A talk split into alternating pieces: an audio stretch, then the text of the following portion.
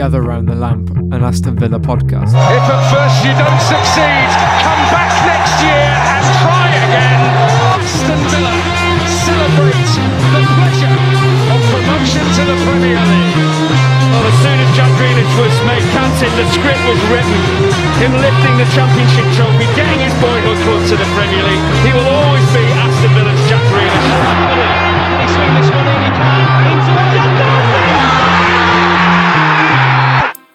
Hello and welcome back to the Gather Round the Lamp podcast by underagaslitlamp.com. As always, I'm Regan. You can find me on Twitter at FindFoy, and I'm joined by Mark. Hey guys, what's going on? It's Mark Jerobi here. You can find me on Twitter at VillaMarkPGH. We got a lot of stuff to get to this episode. Didn't get to anything last week, but because there wasn't really nothing going on at the end of the transfer window, so we're going to get into that, get into Bournemouth, get into Leicester, and get into uh, what's going on going forward. Yeah, gather round.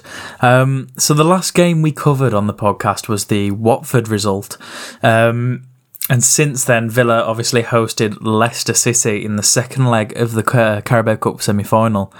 And, you know, the, the overall feeling before that game was that Leicester would want to figure Villa out after drawing 1 all at the King Power and kind of break us apart, I suppose. Um, and it looked like that was going to be the case in the opening 10 or so minutes. You know, uh, Nyland had to make uh, more than a few important uh, and acrobatic saves from James Maddison shots. Um, and, he, you know, a bit later on, he, he made an outstanding save from uh, a Youri Tielemans shot. How impressed with you overall with, with, with Nyland were you? No, I was massively impressed, and I, I know you're you're pretty uh, big on Nyland as a keeper and his progression, how he's gotten better since he's come through the doors at Aston Villa. Um, for me, I didn't think that he had this kind of performance in his locker. I mean, we've seen him have some some really good performances, but this was kind of otherworldly to me. Um, it just the the agility he has, almost knowing like exactly where the shot was going. He was he was commanding his area really well. There was actually points in time in the Leicester game where you saw him, you know, pointing out the defenders, you know, for set pieces and corners and things like that. I love to see that. So I, I was pleasantly surprised with it, and I would hope that any time that his uh, number gets called again, that he's able to do the exact same thing. What did you think about his performance? I know you probably had to be super super happy with it. Yeah, I was I was impressed. You know, um, we, I wrote towards the end of last season about um, some of the messages he was receiving on social media. You know, um, on, on, Instagram and stuff like that. There, there was some some big negativity. Um, that he was receiving, and, some of the comments really weren't very nice. So I wrote about how how you know as fans we have to do things to to be positive towards players' mental health rather than rather than be a detriment to it.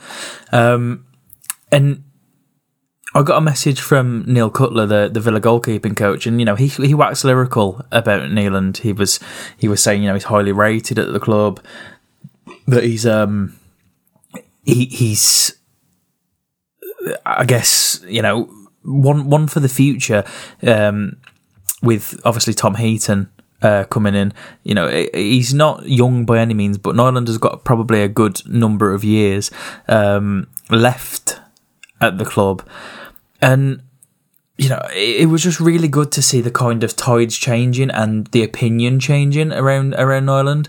Um, and I think overall, I'm I'm just really happy that he he managed to kind of sway opinion a bit. You know, there were people calling for him to start against Bournemouth over Pepe Reina. Yeah, and I, I totally understood those those uh, claims for him to start over Pepe Reina because obviously he had such a great game against Leicester. But like you're right about the mental health of players. Sometimes we don't think about that as, as supporters, especially when we're a little bit more passionate about our opinions. Um, so like all the grief you see players get with them being mentioned on Twitter and like really nasty comments or really rude comments, it's just really unnecessary. And like yeah, you're right. Nyland Nyland's got his fair share of it since coming to Aston Villa. So for him to kind of you know put a fist in the air and, and be like you know I'm here. I'm uh, you know I've bought into what my role is. I understand what my role is for the moment. Like, just let me do my thing. Have a little bit of faith in me, and and you see what happened. I mean, his his performance against Leicester. I think if if, if he's not in that goal, even as, as, for as good as Pepe Reina is, if Nyland's not in that goal, I think we lose that game, and that's how important the saves were that he made throughout this entire contest. Yeah, and he should really be be in goal against uh, Man City in the Carabao Cup final. Um, you know, he's he's more than proved himself in the cup. You know, it's it's shades of Shay Given. Uh, when we got to the FA Cup final, you know, he he made some great saves to get us. Um, towards that final, but obviously we, we kept him in there and ended up losing quite heavily to Arsenal. Um, and obviously Nyland uh, played against Man City relatively recently and, and conceded six goals. And you know that's going to be that's going to be at the forefront of people's minds but anything can happen you know in, in one game of football. So I, I do think that he deserves that spot for for the the final I think he does too. And look, again, it's no knock on Pepe Reina. It's just if, if you think there's nothing in, in Nyland's head that says I want to avenge what City did to me, um, you're you're out of your mind. So like him having that little bit of fire, um, you know, he's gonna he's gonna have to have some poise against City. But just like you said, I'll take a one off game against any team in the world because you just never know what's gonna happen. So uh, for me, a cup final is a brilliant thing, obviously. Um, it's going to be a great day out at Wembley for the for the Villa supporters that are traveling near and far to go to, go see that game. But I do like Villa's chances. I, I I'm not one of those people that are just like downtrodden, like, oh, we're going to face City and we're going to lose 6 0 and it's going to be embarrassing. Um, if that's the case, so what? We got to a final. It's still something you can hang your hat on. But I don't, I don't think it's going to be a, a 6 0 like game. I, I think Villa's going to put everything they have into that to, to try and, you know, lift the League Cup that has honestly eluded them for a little while now, you know, lift a piece of silverware, especially getting promoted back to the Premier League in your first season. I mean, yeah, the league's the, the 100%, uh, you know, thing you need to concentrate on, but I'm telling you what, man, I, i I'm, I'm so up for this game and it's, it's a ways away. Yeah, and let's get back to the game. Um, the, the Leicester game, you know, it didn't really take long to for, for Villa to turn a few heads. Um, it was, I think, the 12th minute, and Jack Grealish pushed the Leicester defence back before executing an outrageous ball that bounced just right onto the oncoming tar- uh, Matt Targett, and uh, Targett swung hard and low, and the ball managed to find its way past Kasper Schmeichel. Um, and really, Targett's been been one of those players that has consistently improved over the last couple of games. Uh, quite quite similar to Douglas Luiz, uh, and and I guess marvelous Nakamba as well. And you know, there's calls for, for people saying, you know, he, he's possibly England's uh, or one of England's better left back choices going into the Euros. Um, and really, Targett is probably turning into one of Villa's most important signings uh, in in the summer at least. Um, you know, he, has got a real good chemistry with with Grealish that's really visible to see, but he offers a different dynamic than than Neil Taylor does. Oh, he offers so much more than Neil Taylor. It's not a knock on Taylor. I just think he's a defense first, no nonsense fullback. Um, that those kind of fullbacks are kind of starting to fade away a little bit in the modern game over the past three to six years. But in the case of Matt Targett, I do think he's he's absolutely proved his doubters wrong in the past couple weeks, almost you know the past month. Um, I think moving to the different formation uh, definitely helps out. I've said that in previous podcasts as well. But there's no denying that there's some kind of flourishing chemistry between him and Jack Grealish on that left hand side, and um, Dean Smith is definitely telling his players to utilize that and to get the ball to that side of the field as much as possible. Um, I, and it, it's working, and that that's the thing that a lot of people don't realize is like when you have a plan like that and it's consistently working. As a coach, you're going to want to keep exploiting that, and you know you you've seen it happen to multiple teams where they know it's coming but they can't stop it. Um, the the overlap underlap from Targett starting to get a lot smarter. He's not overrunning it. He's not under you know undercutting or just stopping. He's continuing the play. So I, I think it's a really really promising thing. I'd look out for it to happen a lot lot more. You're going to see it until the end of the season. I feel, but I, I, you, you can't really say anything wrong about Targett. I mean, a lot of people think that he's a little lazy in, in his tackles and, and some of his challenges, but I think that comes with him being a more offensively minded player. How, how do you feel about Targett? Do you think he actually might be one of Villa's most important signings so far this season? Yeah, I, I think so. Um, and if you if you compare him to Frédéric Guilbert on the opposite side, you know Guilbert's probably a little bit more defensively astute, but less of an attacking threat. Um, I think if, if Guilbert and El Ghazi could could get the chemistry that, that Jack and uh, Matt have got at the moment, then you know we could be a real force down either wing. But a lot of our, our game at the moment is is coming down that left hand side. Um, so we we need these little bits of chemistry to kind of start showing now as we edge into the latter stages of the season. Yeah, I completely agree, and it's it's not going to be. I mean, you talked about with El Ghazi and uh, Frédéric Guilbert. I mean, I I think they do have a chemistry. I just don't think it's as it's as looked at with as much promise as with Targett and Grealish because of the fact that El Ghazi kind of he drifts in and out of games sometimes. Sometimes they're a little bit more defensive. Um, not to mention, like, and I, have noticed this uh, over this past season. There's a lot of really good right wings in the Premier League. Like a lot of them. There's a there's just a tonnage of them. So I think it's a little tougher for for those two on that side side to deal with um, players like that defensively. And also, you have to think about the genius of Jack Grealish. You know, he's not an easy player to mark. You don't really know what he's going to do. I mean, you know what he's going to do, but you, you don't really know how to stop it. Then you have an offensive minded fullback behind him who's not afraid to bomb forward. And at that point in time, all bets are off. So I, I think that, you know, it's, it's definitely something Dean Smith knows about. It's definitely something he's utilizing. And now, now it's just up to the opposition to stop it. Yeah. Um, there was a little bit of uh, VAR drama. Uh, that 10 minutes from from half time um, and, and, James Maddison uh, had an attempt and and it kind of hit Ezri Konsa. um, VAR checked it there, there was no handball there but in the replay it showed that in, in Maddison's first attempt uh, towards goal it hit Nakamba on the arm um, but for me he's he's not making his body bigger uh, you know, he's his hands almost coming up to protect his face. Um, you know, th- there's an argument for and against, of course, but I think uh, it would have been it would have been harsh in some games. In in this game, perhaps it's the wrong decision that that Leicester weren't awarded a penalty. But you know, that's the way the cookie crumbles. Some teams have been. Um, you know, rewarded via VAR, and some teams have been I guess, unrewarded. Yeah, you can say that. You know, um, the the VAR issue with a lot of people is it almost seems like it picks and chooses whenever it wants to be called upon.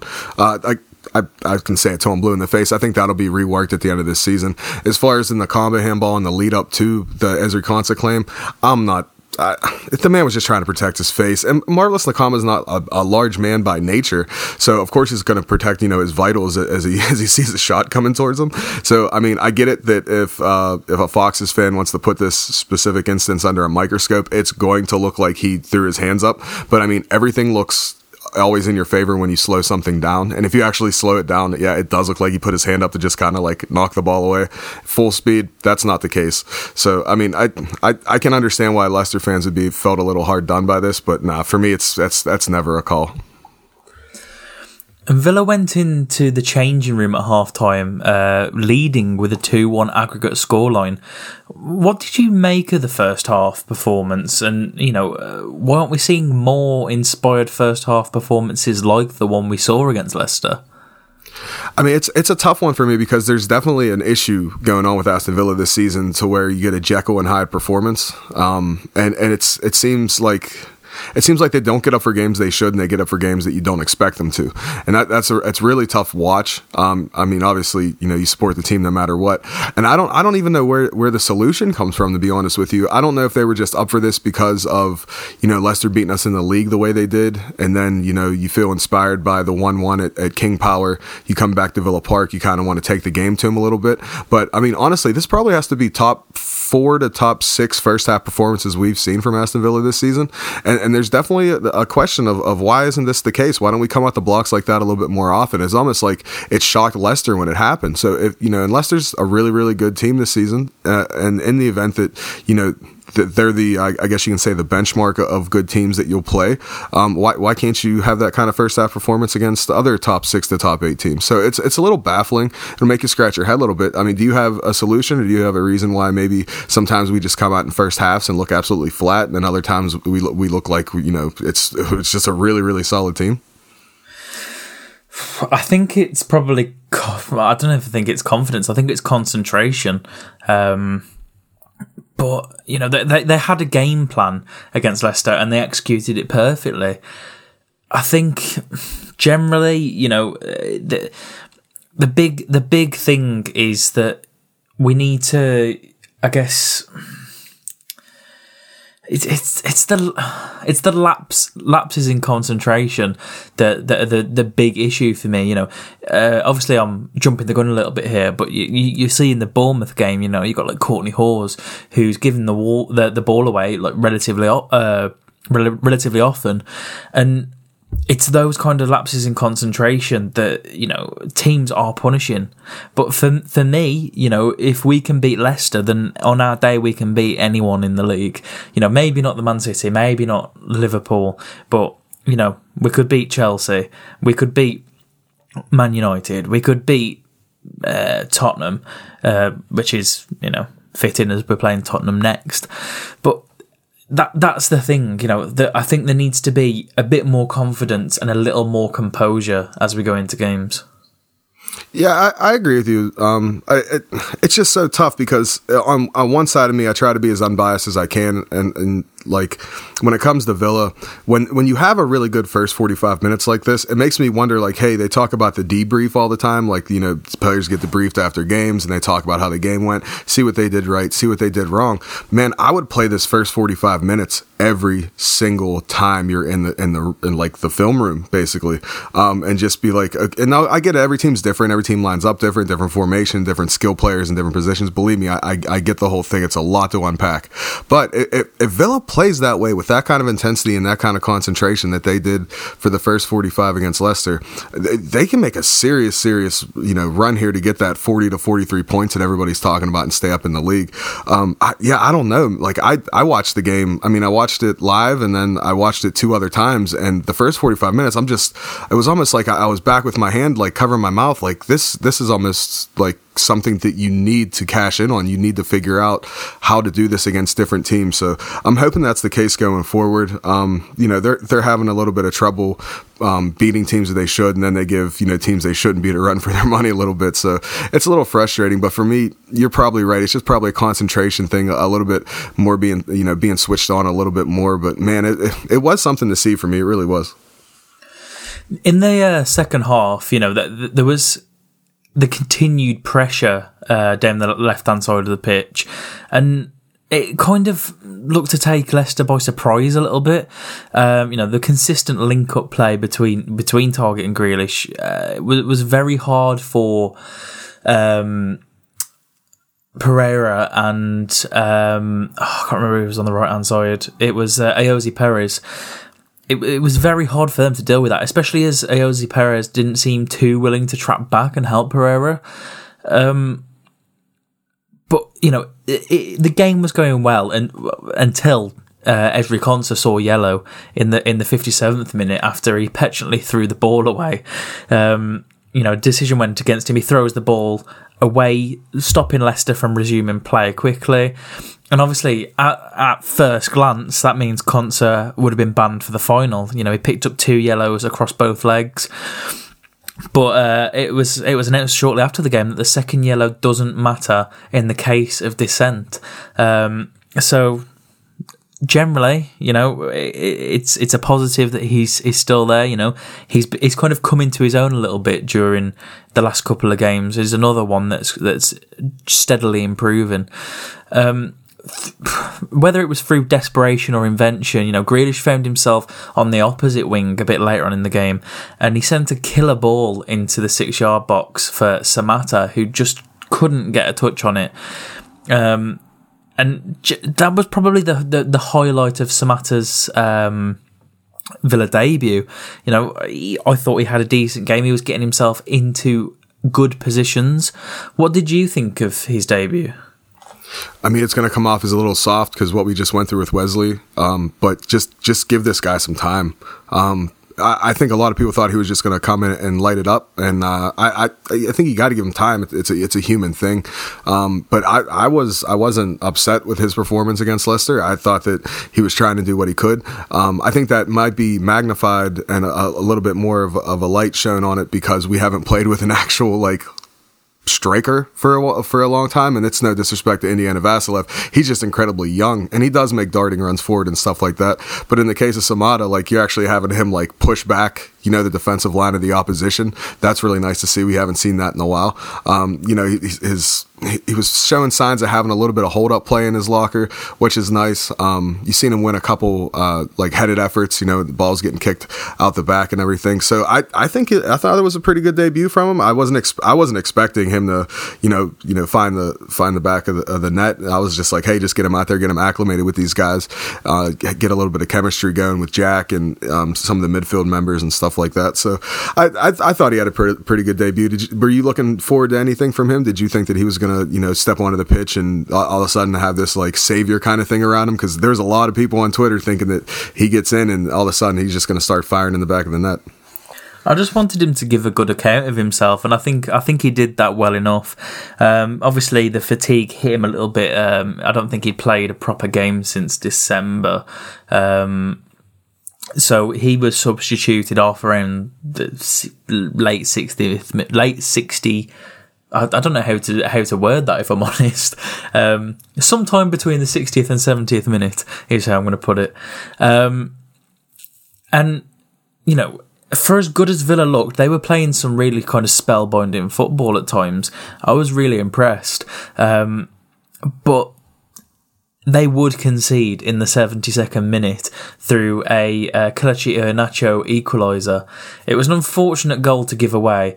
Um, you know, Harvey Barnes looked like he was poised to shoot the ball on the left hand side, but he, he kind of it's where uh, you know people will argue it might be a, skewed a skewed shot. It might have been a cross, but it found Iheanacho beautifully at the far post, and uh, you know Nyland was there was nothing he could do. And at that point, I was ready for penalties, um, and I felt very, very sick. I, remember talking to you. We were pretty, pretty uh, um, in touch the, through the entire game, and I, I'm pretty sure you remember you were like, I, I, I think I might be sick. um, I, I didn't think I didn't think Leicester were going to score the way that Villa were playing in the second half as well. I thought they played well in the second half. They're at least back backing Leicester up, and they, they were causing a lot of problems for him in the midfield area, which for a team that, that likes to play a little bit more narrow, um, you don't really get to see that that happen often. So I thought Villa did really well. I don't want to say the goal was against the run of play. I just think that I, Leicester knew they had to kind of, you know, pardon the language, they had to get their shit together a little bit, and I think I think they did that. Um, but yeah, I as soon as this goal goes in, I'm like, there's got to be somebody for Villa that's going to step up. There has to be. And I'm sitting there just praying and wishing on it and praying and wishing on it, talking to you. We're both nervous as all hell. I can feel your nervousness from, you know, 3,000 plus miles away. I'm sure you could have felt mine. But I mean, I don't think any of us were prepared for what, what we were about to see. No, um, you know, Anwar El Ghazi made way for Trezeguet in the 77th minute, um, while a flagging Frédéric Guilbert exited for Ahmed Elmohamady just seven minutes later. And, you know, no, nobody could really foreseen what these subs would mean to Villa. Um, and, you know, in the 93rd minute, mere seconds away from the full time whistle, Elmohamady drifted into the into like a central position and just produced the most wicked cross. And I say wicked not as in like the slang term. I mean like it was a wicked, like it was dead devilishly curling cross towards the back post. And uh, you know he finds his his countryman Trezeguet. Um, at the back post, racing past um, Ricardo Pereira out of position, and he just fires the ball on the volley, first time past Casper uh, Schmeichel, and you know. Villa Park erupts. We're back to Wembley, and you know it, it, it's it's just a sign of how far the club has come. You know, no matter the outcome of the final, it's a third consecutive season of going to Wembley. We might as well call it our second home. You might as well. I mean, what what a moment this was. I mean, for me, I, it's it's a little tough because to me immediately my first thought is Trezeguet just put himself in Aston Villa lore for the, the for the rest of his life, and regardless of how that final works out. I still believe that. Um, but yeah, it's just what a ball from Elmohamady, and then even more so for Trezeguet to get his get his feet you know, figured out a little bit. And the first time volley it right in, it, it was a mammoth goal. The noise that came out of Villa Park, I mean, you you don't you don't have to be anywhere near near the stadium to be able to, to hear that noise. Um, even even through a television, it was absolutely immense. Uh, I, have talked to multiple people that went to the game. They're saying it, was one of the most happiest times that you know they've had at Villa Park over the past couple years. And there's been some pretty serious moments that have happened. So I, I think I'm absolutely elated for Trezeguet. Um, absolutely elated for Villa getting back to Wembley. I, it's, it's, a beautiful thing. But you're right; it might as well be the, the, the second home. And you're seeing you're seeing all the memes and come out like, "Oh, Villa fan goes to Wembley for the game against Man City." Bartender says, "Oh, the usual." But it might as well be like it might, it might as well be for for being there three years in a row. Um, yeah, regardless, it's going to be a great occasion. It's going to be a great day for all the Villa fans. And you know, if they if they end up you know finding a way to win this thing, it, it's going to be that Trezeguet goal is going to be something to remember for a very very very long time. And obviously, uh, post goal, you know, the celebrations from from the, the coaching staff, Tyrone Mings jumping into the arms of uh, of all of the coaches, uh, and then the uh, pitch invasion, and you know, people are warned about it, and people aren't going to listen. I don't have an issue with it personally, but uh, something that I, I, was really happy to see was, you know, uh, Trezeguet was hoisted up onto onto people's shoulders. Um, but the thing I was really happy to see was that Ørjan Nyland was mobbed. Um, and it, it uh, you know, we spoke about it earlier. It's just how far he's come. You know, he was almost outcasted before his injury just because of a few mistakes in the championship. And now, really, he's one of the sole reasons that we're in the Carabao Cup final. And it was just so great to see him jumping around with the fans and just getting absolutely mobbed. You know, it, it might not be the nicest experience for the players. You know, I, I'd be quite intimidated if I had, you know, 50 to 60 fans circling around me all going, oh, mate, mate, you had a cracking game, blah, blah, blah. But it, it, it just made me happy to see that, you know, all the fans kind of congratulating him. And you know, there's some iconic pictures that have come out. You're like, you know, you, have got Tyrone Mings walking uh, through the crowd, and it almost looks like you know the the savior and all his disciples kind of thing. Yeah, I, there was just so so much that happened after the game. I mean, as far as the pitch invasion, like obviously, like uh, on Twitter, the the official Aston Villa account was like, "Hey, just a reminder, you know, whatever happens, don't go on the pitch." And like, I think they pretty much had to do that, knowing that if we won this game, that it was going to happen. Um, there was a lot of opinions about the pitch invasion itself. Um, there was a couple people uh, that wanted to say, you know, we're Aston Villa, we don't need to you know we should be getting the cup finals. We should shouldn't we should make a big deal about that pitch invasion. Um, I consider those people fun police. Uh, I, th- I, think they're the same kind of people that you know just want to pick and choose when when to have those kind of opinions, and that's fine if, if that that's how you felt about it. But this the way that it happened, you throw all of all of that opinion out the window. You know if we if we held a three 0 lead you know, from the 22nd minute on, yeah, fans might be a little bit more sub- subdued. That happened almost in the last, what, last four or five kicks of the game, maybe. So, of course, you know, the, the emotion's going to overtake people and they're going to want to get onto the pitch. Um, as far as the celebrations with the fans, I would be absolutely terrified. I, I, think that's just me personally. But it was nice to see that all the players, like, took it well. Um, you said, like, Nyland on the shoulders, you know, Tyrone Mings was in the air. Saw a lot of other players, you know, having, having their, uh, their fun with the fans and, you know, giving them handshakes and pats on the head and stuff like that. It's a beautiful thing to see. That, that's what football is about is to have that kind of camaraderie with the supporters and the players. You know, it's all, all for the club. Um, but yeah, I, just I, I think that it, it, was such a fantastic moment. There was no way with how that how that Trezeguet goal scored and the timing of it that people weren't going to get on that pitch. Absolutely, and you know more than a few storylines emerged after the win. Um, you know, it was it was the highlight for a lot of people's week. Um, and then obviously we had the impending uh, closure of the transfer window. You know, we'd, we'd brought in Pepe Reina on loan, Danny Drinkwater on loan, and uh, Mbwana Samatta. But there was a lot of outgoings um, towards the end of the window. You know, you had Scott Hogan, who uh, wrapped up his underwhelming loan at Stoke City, only to be immediately dispatched to rivals Birmingham City. You, you know, what do you make of Hogan's move? You know, does it immediately signal he'll never play for Villa again? Could you see the move being made permanent? Obviously, we're all well versed with the financial woes of the Blues, but you know, he he went on to score on his debut, um, so it could it could be you know, a a big move for Hogan, and it could potentially get his career back on track. Yeah, listen, I've said it before. I think Scott Hogan's probably a really nice guy. Honestly, I, I, do from from what I've seen from him and heard from him through interviews. He seems like he's a, he's just a genuinely nice person. Um, I'm, I'm going to try not to laugh about him going to Birmingham City because uh, when I when I really sit down and think about it, that man's got to get his career back in order. He does, he, you know, that's that's that's the first thing for me.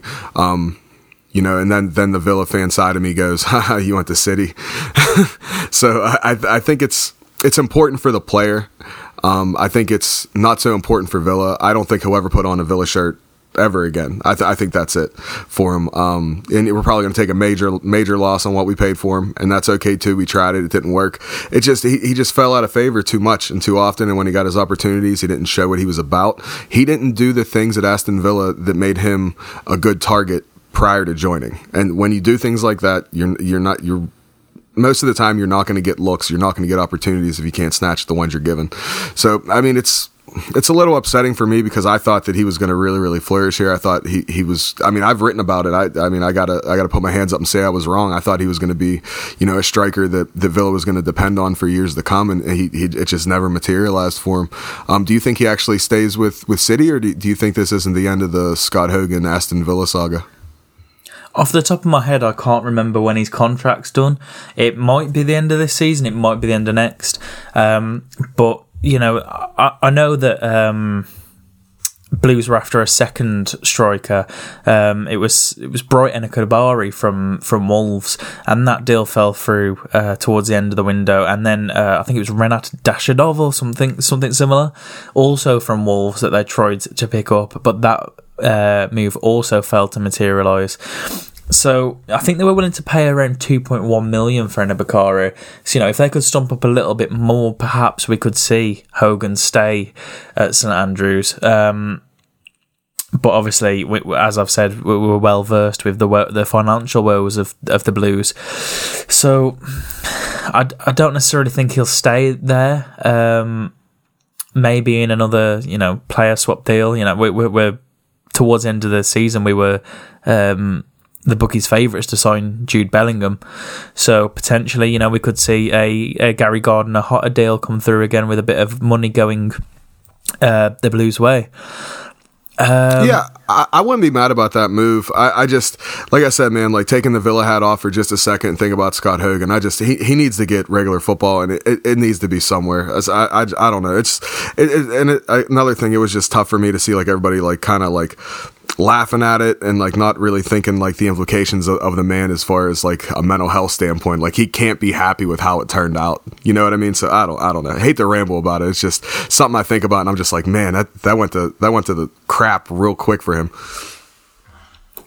Well, with one of our players uh, leaving Stoke City, another went on to join. Villa's club captain James Chester departed on loan to the Bet365 stadium, which has pulled at the heartstrings of a fair few Villa supporters. Um, it, it's not a move kind of born of spite, a bit like the Hogan deal.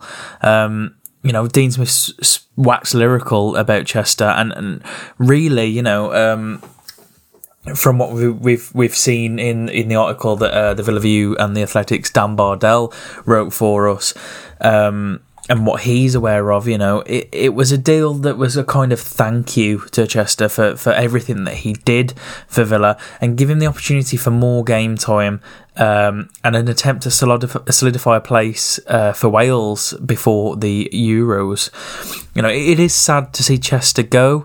Um, whether or not he will get enough game time at, at Stoke, whether or not he'll return to Villa um, in any capacity at all.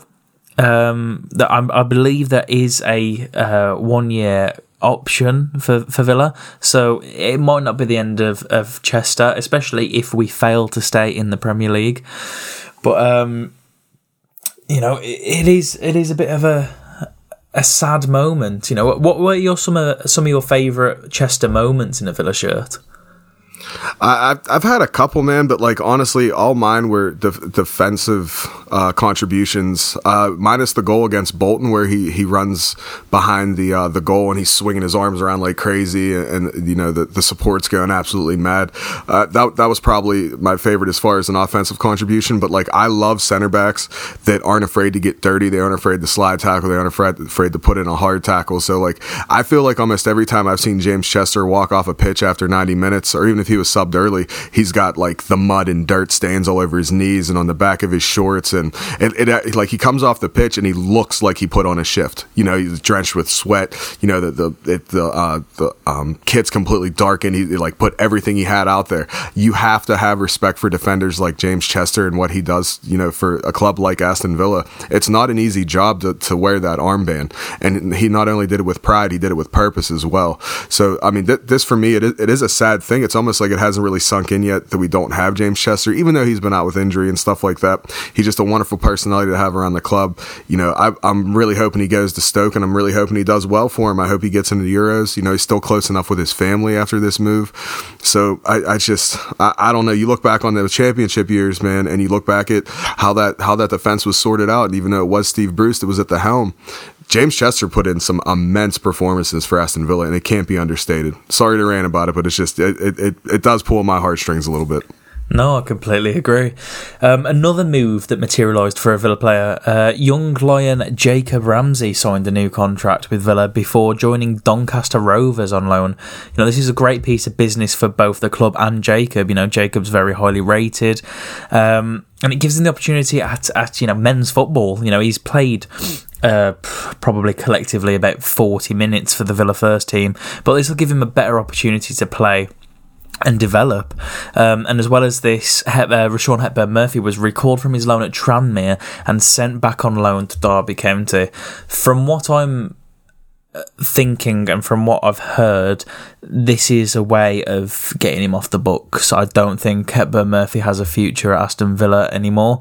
I believe he will um, go on loan to Derby County. Um, initially when in their under 23 setup he may get promoted to the first team but um, I believe his contract is is out at the end of the season and you know it's whether Derby want to take take him on um, or whether you know he finds a club elsewhere yeah, and it's tough for him because I, I, I think that he's just a, a smaller bodied striker, and he's going to grow into that. Obviously, he's young still, but I think he's a smaller bodied striker in a system where Dean Smith doesn't really want that. He wants someone who can get up in the air and compete for balls, someone who can hold up the ball. And we've seen it when, when Hepburn Murphy would feature in early cup ties and, and things like that, or even in preseason. He he got he's got knocked off the ball fairly easily, and it's not a knock on his game. He's more speed and pace and acceleration and quick cuts on the ball. He's not. He, he just to me he doesn't come off as the prototypical striker that Dean Smith's looking for. It's a shame for him, but I, I have no uh, worries about him getting his career on somewhere else. No, absolutely not. Um, and the final move of the window was Villa actually signing someone and welcoming a depth option uh, in the forward position by signing Borja Baston on a free transfer from Swansea. Uh, he had six months left on his on his contract at the Liberty Stadium. Um, so Villa have basically taken that last six months on. Um, you know that and that's I guess what I think there's um, you know I, I can't remember I can't remember what I read, but there's a reason as to why Swansea were just happy to to have uh, Villa take on the last six months. Um, you know, he's 27 years old, coming into the prime of his striking career. Uh, you know, he's a product of the Atletico Madrid academy. Uh, he did spend most of his time there on loan.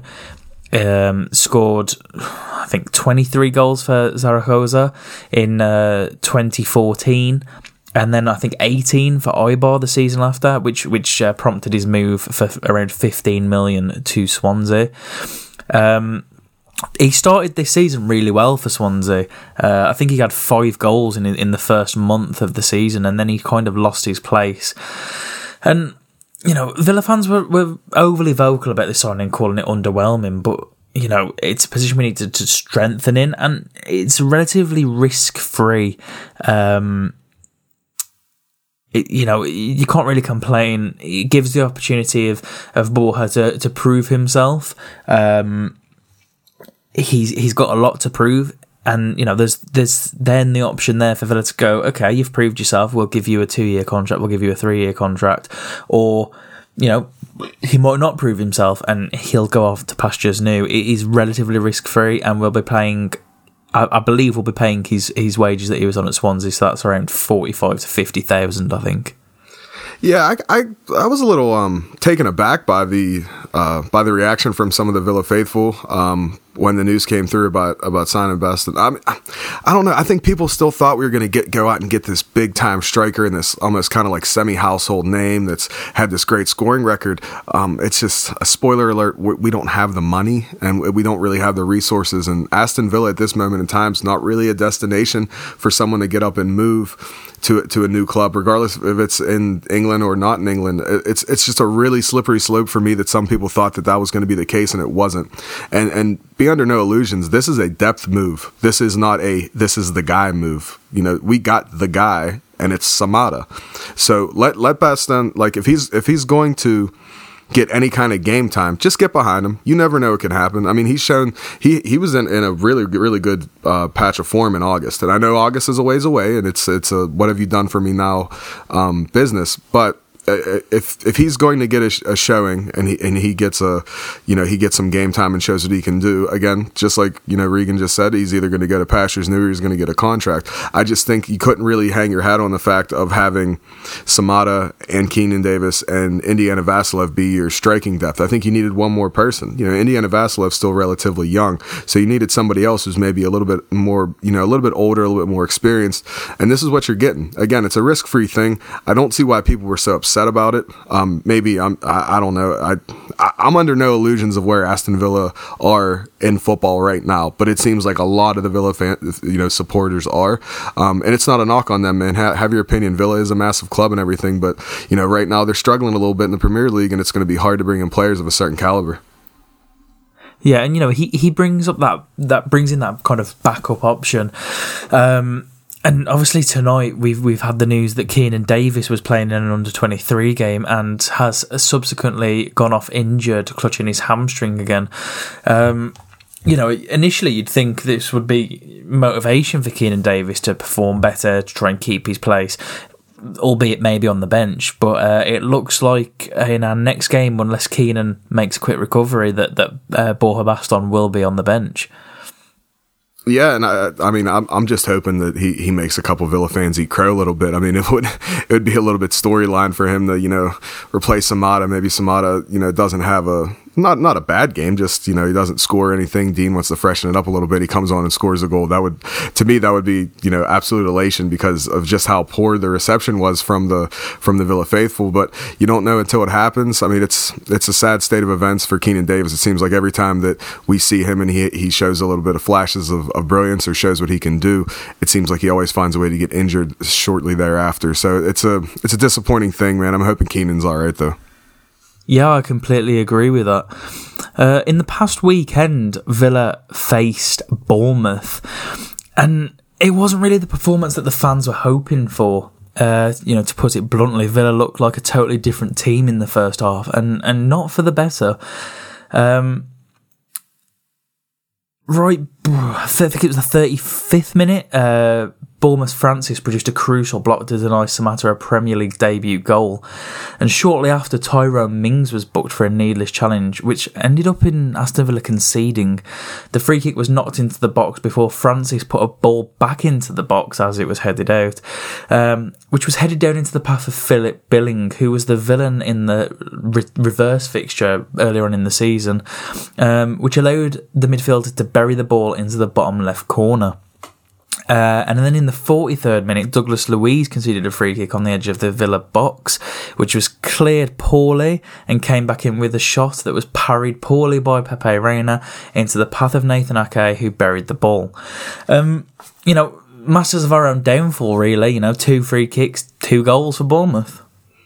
Yeah, and I believe I read something going into this game that Bournemouth has. I think Newcastle's the only team that have scored more uh, balls from free kicks. Not saying like you know free kick directly into the goal, but like you know results from them having a free kick opportunity. I, oh man, I think for this first half, man, when it rains, it just poured. Uh, Villa just it just seemed like a big lack of concentration to me. Um, you can see what they were trying to do. Again, I think they were trying to expose the left hand side of the pitch uh, with with Jackie Grealish out there doing what he does best. I just it just wasn't coming off, and it, like even some of the defense just seemed like real shaky. So I, I don't know if it was. It, it's such a weird um a weird paradigm between the highs of the Leicester result and then the lows of the ultimate result from the Bournemouth uh, fixture. So I, I don't know, man. Like it, it was just it was kind of weird to see. It was kind of just like, what the hell are you guys doing out there? And like I, I hate feeling like that, but it seems like I felt like that on more than one occasion this season. I just think it was it was just lack of concentration, maybe a little bit of a lack of will, which isn't good to see coming off the uh, such a big result against Leicester. Yeah, uh, six minutes after the second half, Bournemouth were reduced to 10 men as Jefferson Lerma picked up a second yellow card for a foul on Jack Grealish. And the resulting free kick provided a decent opportunity for Bjorn Engels to head home. Uh, but the Belgian headed over the bar and took a punch to the face for his troubles. Uh, VAR checked for a possible penalty, but it wasn't given. Do you think this should have been a penalty? I think it should have been a penalty. I've been in bar fights that I didn't get punched in the face that hard. So for me, I definitely think that it, it should have been a penalty. I don't know what they were looking at. I don't know what they thought. I, uh, te- I mean, to be honest, I don't even really know where VAR falls in the landscape of that. Of if it was, you know, a deliberate attempt to play the ball or if it was a deliberate attempt to punch Engels in the face. I don't know how that works, but for me, that seemed a little, a little more than just a player trying to play the ball. But that, uh, it's just my opinion, though. Yeah, I mean. I think the worst thing about this game was that you know there was the hope. Um, Mbwana Samatta scored on his Premier League debut 20 minutes from time as uh, Jack Grealish played in Keinan Davis, who was strong against the challenge before getting a shot away that ricocheted up into the air. Uh, Samatta scored his first headed goal of the season, and Aston Villa's first headed goal of the season with the rebound effort after reacting the quickest. You know, it's really great to see him get off the mark so soon for Villa. You know, two games, one goal. You, you can't really complain. No, I don't think there's anything to complain about there. And like I, I was saying earlier against Leicester, I, I, wasn't expecting much from him. Honestly, didn't expect much from him in the Bournemouth game either. I, I thought it was just going to be get him out there, you know, gain some chemistry, figure out what players' tendencies are. You know, you can go through all the niceties and training and stuff like that, but it doesn't really compare to having you know actual live game time. But I mean, to, the, to see get off the mark and, and score a goal, that that's great for Villa, and that's that's all positives, even in an underwhelming performance such as this. And I also just want to point out, I love the fact that he even though that he knew that was his debut goal, didn't run off and celebrate. Immediately went to go get the ball. Immediately went back, you know, for the kickoff. I love that. I think that shows exactly where his head's at. He just wants to succeed. It, that, that's an amazing thing for Aston Villa Football Club. Completely agree. You know, it was a massive game for Villa to have an underwhelming performance in, and it's you know one of those six pointers that are so very vital in this league. Um, obviously we've got the winter break now, which I think will probably help us. Um, you know, we are building up momentum and then we've lost it with the Bournemouth game.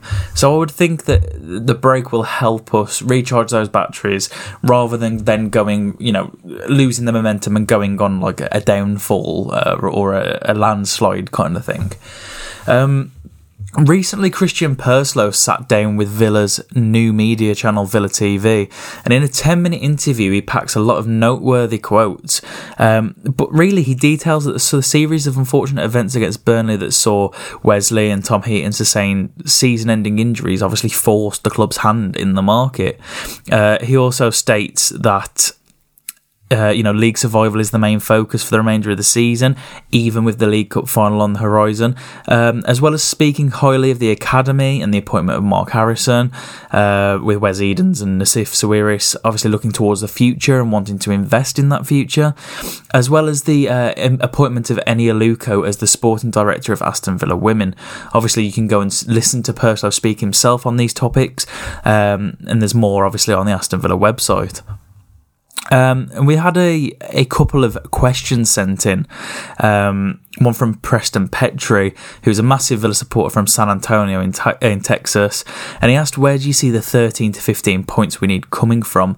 And who have been the three worst teams in the division so far this year? Um, I'll let you answer the 13 to 15 points one, and I'm going to answer the three worst teams. And I think they're Brighton. Norwich, and West Ham. That's not a bad shout. Um, I'm going to look a little deeper into the uh, schedule here. I'm going to pull it up on my phone.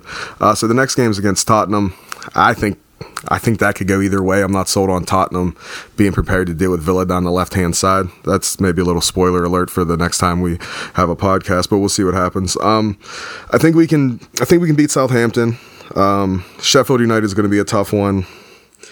I think I think we're kind of in the minds of Leicester now. So when that game comes across on March 9th, that might be a little bit of an interesting tie.